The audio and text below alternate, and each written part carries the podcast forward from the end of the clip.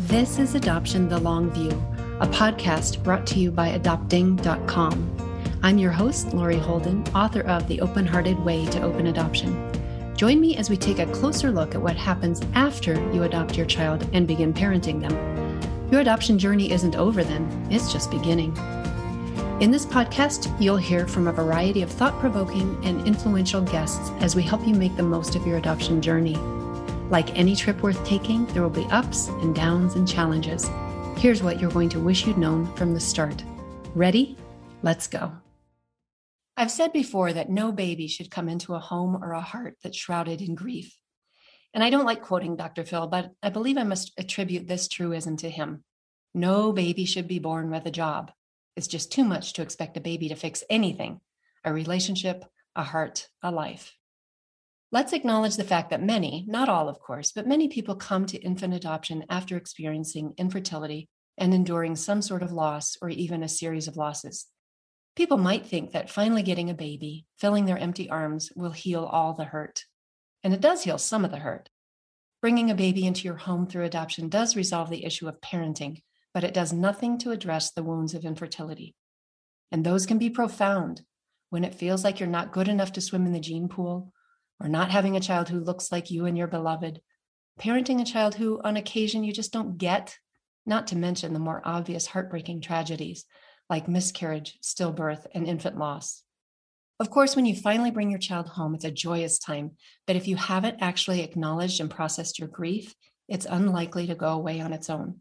It can lie dormant and sneak from behind attack you at the most inopportune times on your parenting journey, when all you want to do is be a good parent to your precious and longed for child. So let's start with the proposition that grief needs to be addressed and processed. But how? Today's guest is an expert on one way to do that. She's been doing it for herself since at least 2015, and she's been helping others do so as well through her workshops. But there's a twist here. Anne Heffron's wound is not one of infertility, hers is a primal one.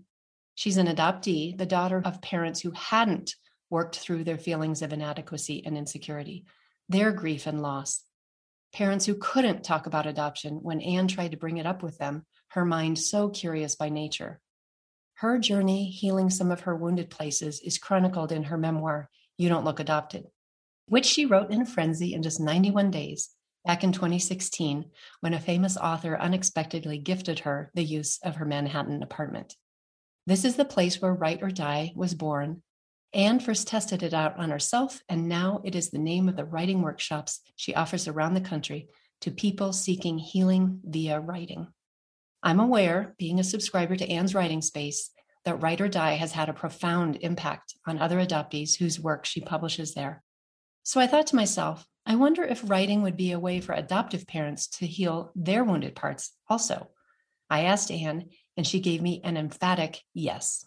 Voila, here with us today is the thoughtful, curious, beautiful, and amazing Anne Heffron. Welcome, Anne.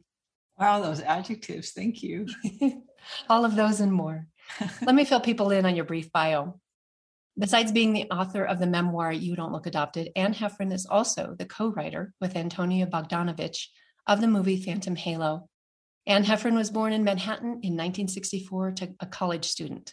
51 years later, Anne returned to Manhattan to find the roots of her story, the one that began with her birth instead of with the phrase, the day we got you. You can find her blog and more of what she does as a writing coach at anneheffron.com. Anne has an E on it. And we'll have these and other resources for you in the show notes at lavenderluz.com and at adopting.com.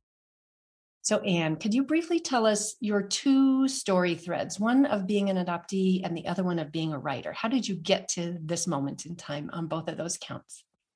Sure. I think that they're intertwined. And it occurred to me this morning when I was doing yoga that maybe my whole life is about trying to reconcile the moment when my first mother gave me up and my body mind wasn't able to process it. Because it seems like everything that I do I can trace back to the dissonance of that moment. And I think maybe the most honest thing I can do is to stop pretending that I have a lot of other concerns And well, I do have a lot of other concerns, but stop pretending that this one isn't so primary that it doesn't, in some ways, block out the rest. Like the maybe the rest is just noise, and this is the real issue.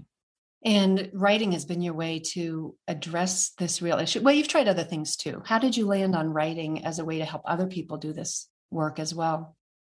It's really frustrating trying to use my words if you and I were to sit across the table from each other, I don't always say the right words. Sometimes I use words just to see how they'll hit or how you'll react to them, but I didn't really consider them. The words spill out when I talk more easily than when I write. And when I write, it's almost like I get to, it's not almost like it is, I get to focus and I get to be more intentional.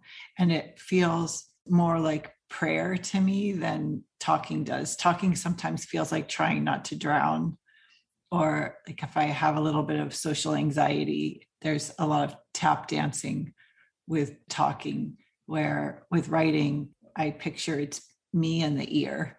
And I don't have to win the ear's affection. I have the ear's affection, and I get to hunker down and go into the core of myself and ask myself, what is it that I really want to say? And then say it. And after a lifetime of checking in with other people to see how they respond to me and what I say and what I do to make sure I'm safe, am I okay? With the writing, I've learned to check in with myself. And it, it's such a different experience. And I think, especially if you're a child and you're with your parents who adopted you, communication can be complicated. Even eye contact can be complicated because there is some dissonance there. There is part of your brain that's trying to process who are these eyes that are your parents' eyes that are also not your parents' eyes. And at the same time, you're trying to use words to communicate meaning. And it can be easier to put your face to a piece of paper and drop the eye contact. And when you are putting things to paper, is it always for other people's consumption, or some of this is just for you to pull out of yourself for clarification purposes? It doesn't have to be for other people to read. Is that correct? I think it has to be for other people to read because I think that if it was private, I would just write in a journal and it wouldn't matter to me that other people read. But I do post publicly and I do put rough drafts. I just, I'll sit down for an hour and write a blog post and put it out there. And it's the putting out there that feels really important. And I, the very first time I posted a blog post, my friend had given me the blog. I never would have thought to do something so public like look at me kind of thing like my opinions matter or but she gave it to me and so i wrote something and i wrote it in a coffee shop and it wasn't anything it was just i forget even what it was about it was just i have an opinion about something or i noticed something and and i stepped outside with my computer to post it because just in case god struck me down because I didn't want anyone else to get hit because there's such arrogance in putting my opinion or my vision out into the world. Like I matter, like this is good enough. And then when I didn't get struck down, I found this sort of main line of joy that said, you can speak and you will be listened to. I mean, one of the great things about a, a blog is you can have an audience of people that respond to you and respond to you. I'm, i have had negative responses and you know that's part of it. It's not all positive but it's it's an ongoing conversation. And even the negative responses can evoke a conversation and then i can write back. I can have something to say.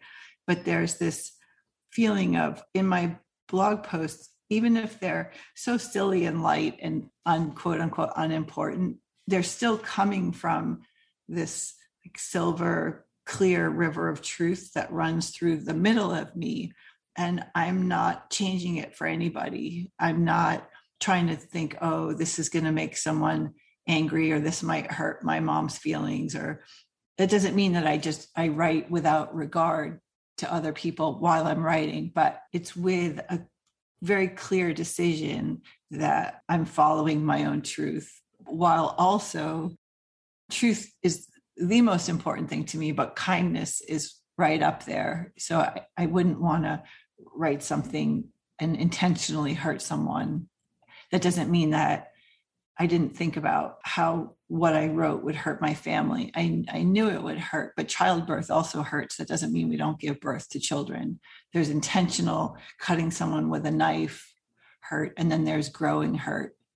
And I am a lot less afraid of growing hurt than I used to be. I think that as an adopted person, fearful can be scary because it can feel like it means you're growing away from your parents and everyone that you know. And that can feel like death. So it's important to be able to discern that growing up doesn't mean growing away. And writing helps the process. I love your concept of growing hurt because I think that can apply to adoptive parents as well. When the adoptive parenting journey isn't what we thought it would be, we sometimes find ourselves ill equipped. And to get equipped, sometimes it's a growing journey to feel like you're adrift and not competent and and then work on trying to figure things out and not pretend like you don't need help and i hear you also saying that finding your voice and exploring your truth can be so empowering in being able to occupy the space that you occupy. Would you consider yourself, were you a writer before that write or die experience in the Manhattan apartment? My mom was a writer, and my first mom also wrote a book, and my birth father wrote a book. So part of it, I think, is this it's how I communicate and I'm not sure if my dream, I had a dream since I was 18 to either write a book or a movie. And I don't know if that was my mother's dream or my dream, but it's so deeply embedded in me. And in a funny way, I don't really consider myself a writer. I'm just trying to figure out how to live my life. And writing is the shovel that I try to dig myself out of confusion. And it's also my way of saying thank you that like I was here and I saw this and thank you for this life. You mentioned your birth father. Can you just briefly fill us in on where you are with your four parents? So, my birth mother, I never met. It was too much for her. I talked to her briefly on the phone. Um, and the way I wrote about her was deeply, deeply upsetting. I wrote a blog post I wrote it as a joke. I was being ironic and I wrote, You owe me, bitch. And I was writing about my attitude towards her, that I was criticizing myself, that I had gone in with that attitude. But the family missed the irony and read it like it was a fact. But I was a lot for them to take. They were very kind to me, and I, I was having my somewhat public tantrum. So I don't blame them at all.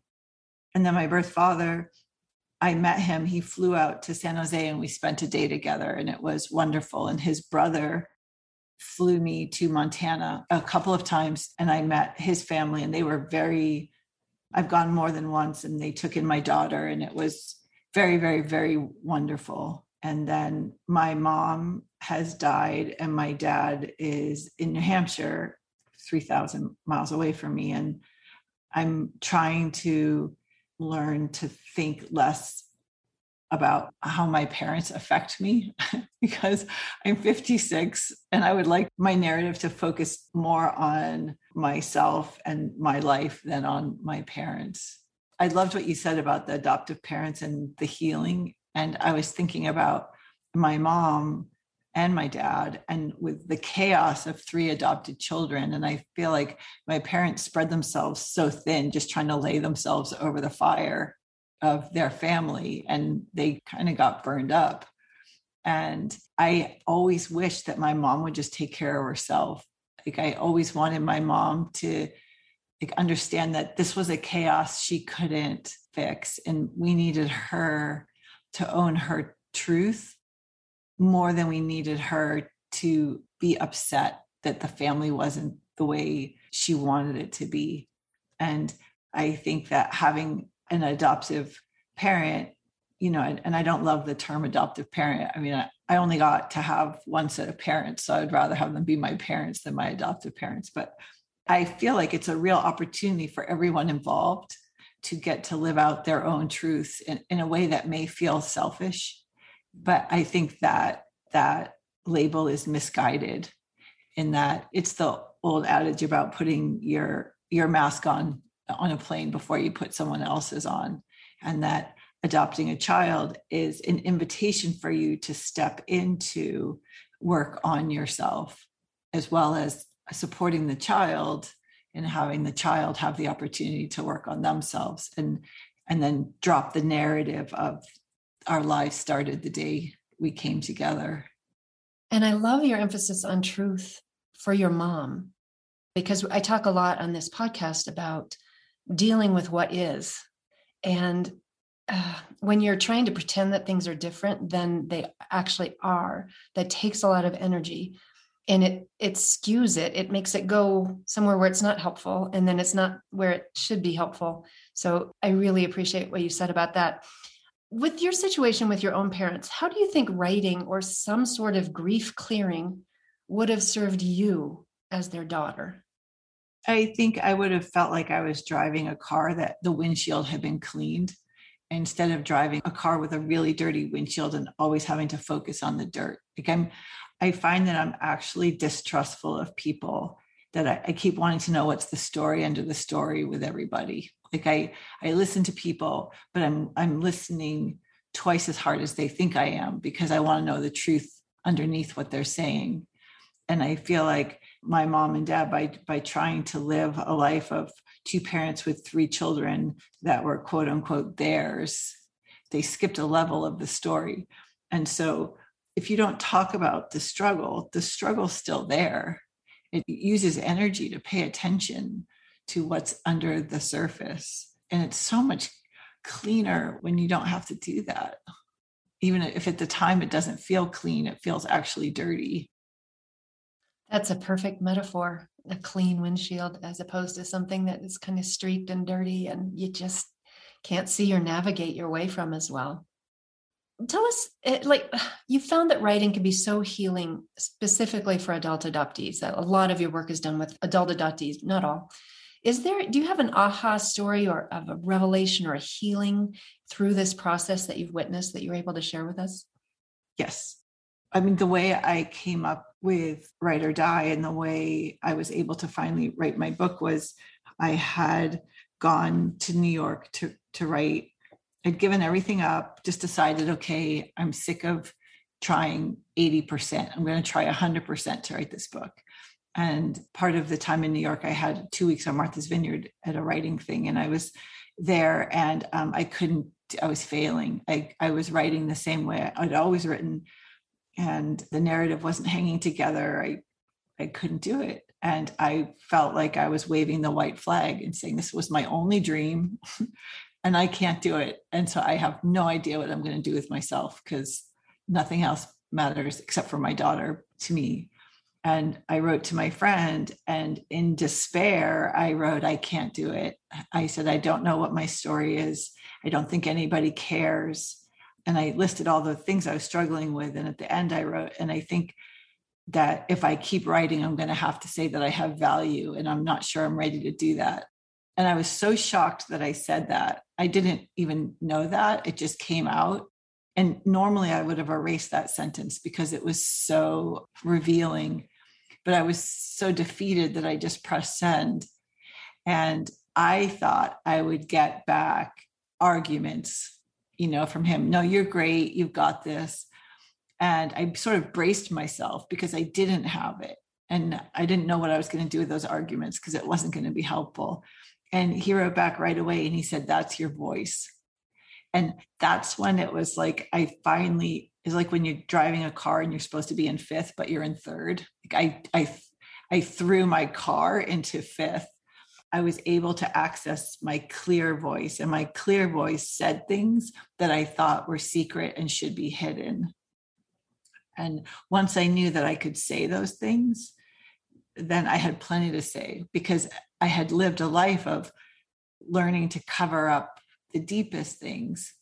You know, like how am I going to wake up in the morning as a sixth grader and tell my mom I I I hate myself. I don't even know the words for it, right? Like everything's wrong and I think I'm going to die if I go to school. I didn't have language even for how bad I felt and so I couldn't connect with people or, or myself. And that moment when I did connect with language and someone did hear me felt like I it felt like the horns blew. And so I listen very carefully to the people that I work with and I listen for them to say true things, things that sound true to me. So I can point out to them, this is your voice, this is what it sounds like, and see if that resonates with them. Because once you have that, you can say anything it's the river inside of you. There's nothing between you and you are the river. And I'm remembering a few years ago, I, I attended your Write or Die workshop, and you were so helpful at finding that the trueness, the true voice from the put on voice. And when you do find that, you're right, there's such a sense of resonance that you feel in your body and coherence between what you think, what you feel, what you are. When you find that coherence and it all kind of lines up is a beautiful thing.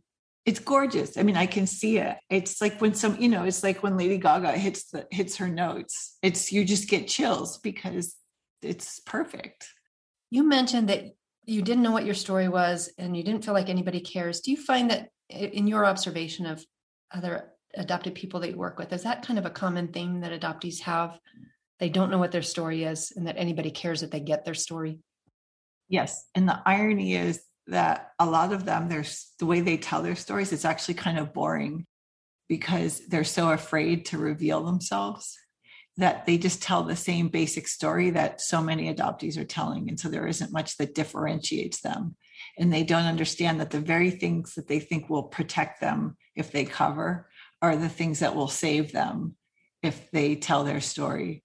I think adoptees really, really want to believe their story has import. But when you have been asked to not talk about it or you receive confusing feedback, you learn that your story is dangerous or not valuable. And so you focus on other things like what you're wearing or what you weigh or what your friends think about you instead of what you think about things. I, mean, I think it's really important for adoptive parents to hear the adopted person's experience.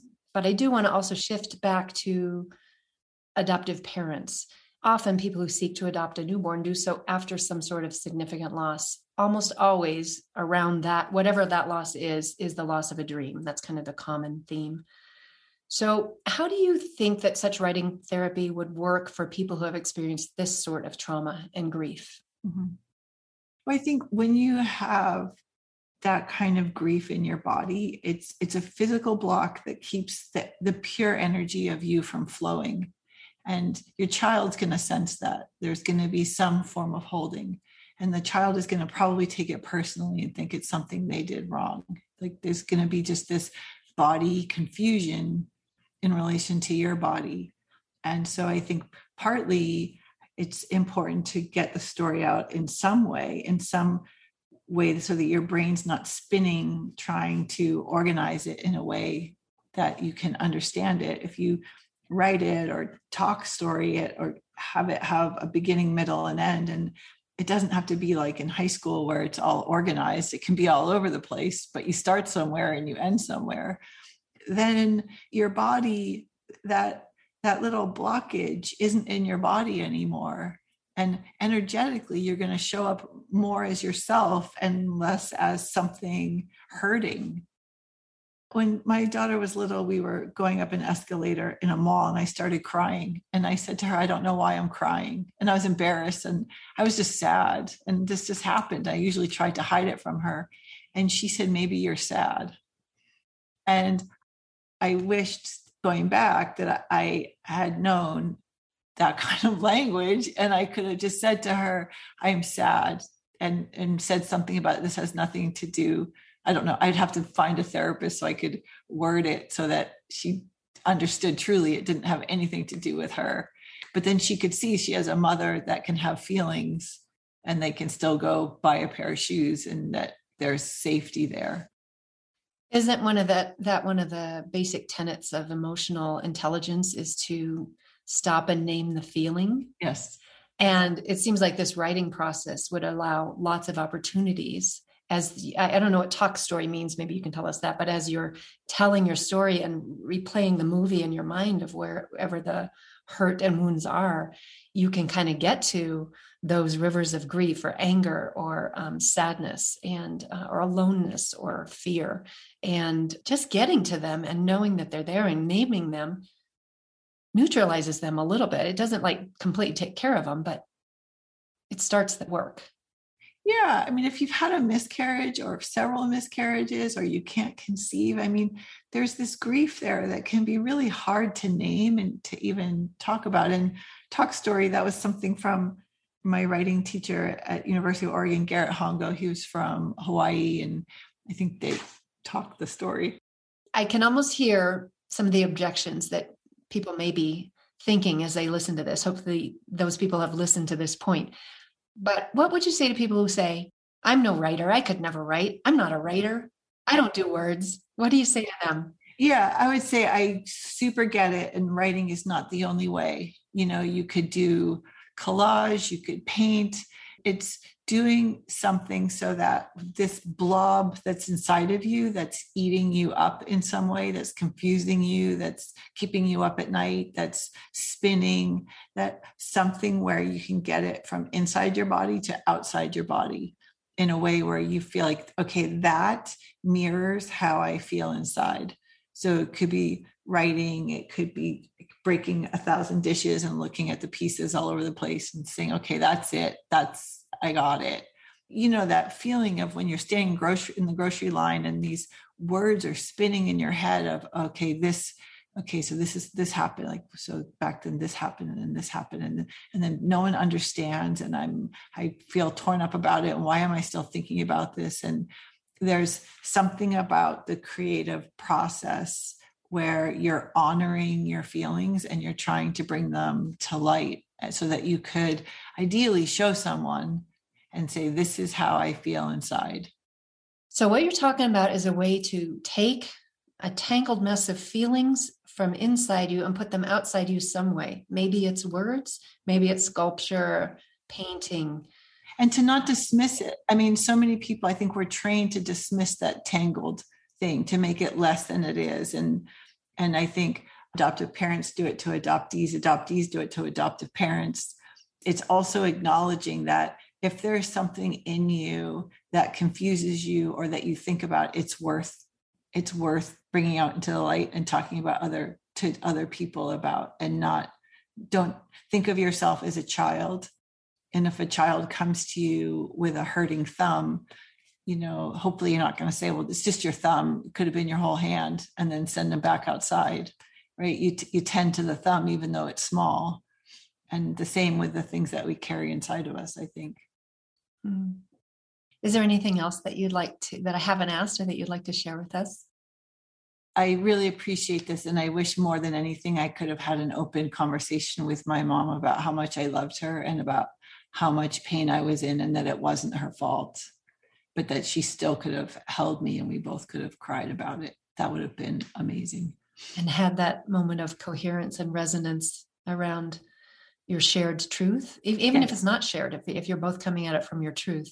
Yes. If she had cried that she hadn't had a baby, like that would have, it would have felt like we were playing good tennis. mm, beautiful. Well, this is the last question that I'm asking of all guests this season from your perspective as an adoptee, what do you think people need to know to adopt well and to adoptive parent well?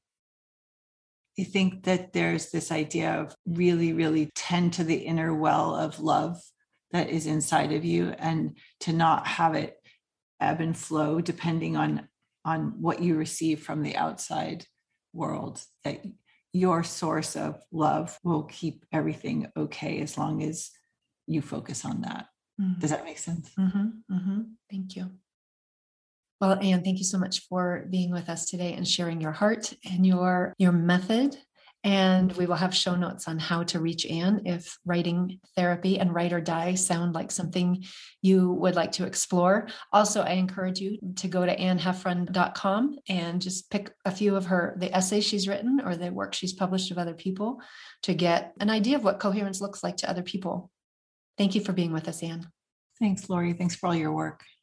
Special thanks to adopting.com for producing and sponsoring this podcast. With each episode of Adoption The Long View, we bring you guests who expand your knowledge of adoptive parenting. Please subscribe, give this episode a rating, and share with others who are on the journey of adoptive parenting. Thanks to each of you for tuning in and investing in your adoption's long view. May you meet everything on your road ahead with confidence, capability, and compassion.